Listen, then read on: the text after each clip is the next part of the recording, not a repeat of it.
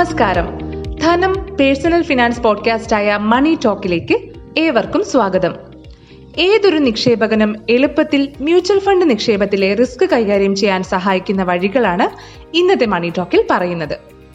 ഏതെങ്കിലും തരത്തിലുള്ള നിക്ഷേപത്തെക്കുറിച്ച് ചിന്തിക്കുന്നവരാണ് നമ്മളിൽ പലരും. മുമ്പത്തേക്കാളേറെ മ്യൂച്വൽ ഫണ്ടുകൾക്ക് സ്വീകാര്യത ഏറിയിരിക്കുകയാണ്. എങ്ങനെ നിക്ഷേപിക്കണം എന്ത് നിക്ഷേപമാണ് വേണ്ടത് അങ്ങനെ ആശങ്കകളും പലതാണ് പലർക്കും. നിക്ഷേപം തുടങ്ങുന്നതിന് മുൻപ് ആദ്യം നമ്മുടെ സാമ്പത്തിക അവസ്ഥയെക്കുറിച്ച് അറിഞ്ഞിരിക്കണം. നിലവിലെ വരുമാനം ആസ്തി ചെലവ് ബാധ്യത സേവിങ്സ് എന്നിവയെക്കുറിച്ച് വ്യക്തമായ ധാരണയോടെ നിക്ഷേപം നടത്തുന്നതാണ് കൂടുതൽ ഉചിതം. മ്യൂച്വൽ ഫണ്ട് അല്ലെങ്കിൽ ഓഹരി നിക്ഷേപം എന്ന് കേൾക്കുമ്പോഴേ ഏതൊരു സാധാരണക്കാരന്റെയും മനസ്സിൽ ആദ്യം ഓടിയെത്തുന്നത്?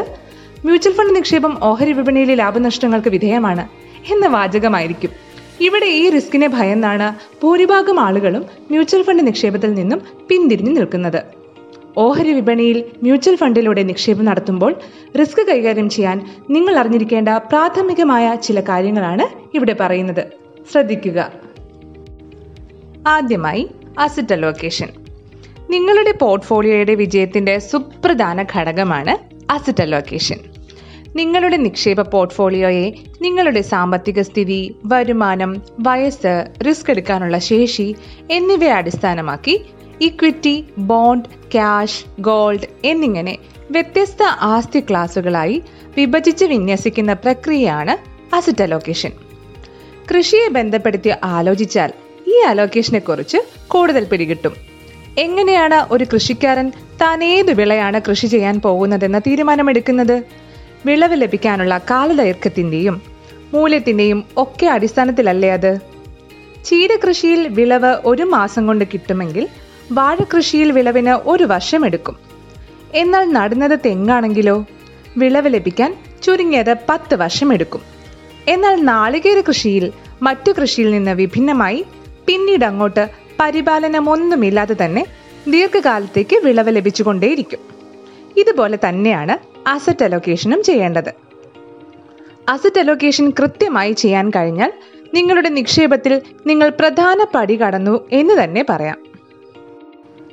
അടുത്തത് പോർട്ട്ഫോളിയോ വൈവിധ്യവൽക്കരണം. ഒരേ അസറ്റ് ക്ലാസ്സിൽ തന്നെയുള്ള നിക്ഷേപത്തിൽ പൂർണമായി നിക്ഷേപിക്കാതെ വിവിധതരം സെക്ടറുകളിലായോ കമ്പനികളിലായോ നിക്ഷേപങ്ങൾ തിരഞ്ഞെടുക്കുന്ന പ്രക്രിയയാണ് പോർട്ട്ഫോളിയോ വൈവിധ്യവൽക്കരണം. വിപണി വ്യതിയാനങ്ങളുടെ ആഘാതം കുറയ്ക്കുന്നതിൽ വൈവിധ്യവൽക്കരണം വളരെയധികം സഹായിക്കുന്നു. കണ്ടിട്ടില്ലേ? കൃഷിക്കാരൻ റബ്ബറാണ് കൃഷി ചെയ്യുന്നതെങ്കിൽ അതിനിടയിൽ ഇടവേളയും ഉൾപ്പെടുത്തുന്നത് അതുപോലെ തന്നെയാണ് ഇതും.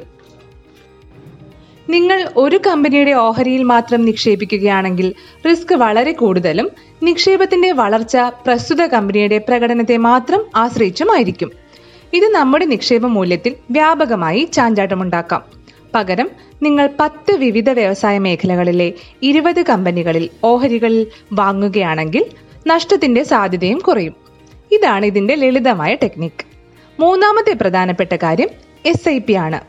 എസ് ഐ പി അഥവാ സിസ്റ്റമാറ്റിക് ഇൻവെസ്റ്റ്മെന്റ് പ്ലാൻ വഴി വ്യതിയാനങ്ങളെ മറികടക്കാം. വിപണിയിലെ ചാഞ്ചാട്ടങ്ങളെ മറികടക്കാൻ എസ് ഐ പി വഴിയുള്ള നിക്ഷേപത്തിന് സാധിക്കും.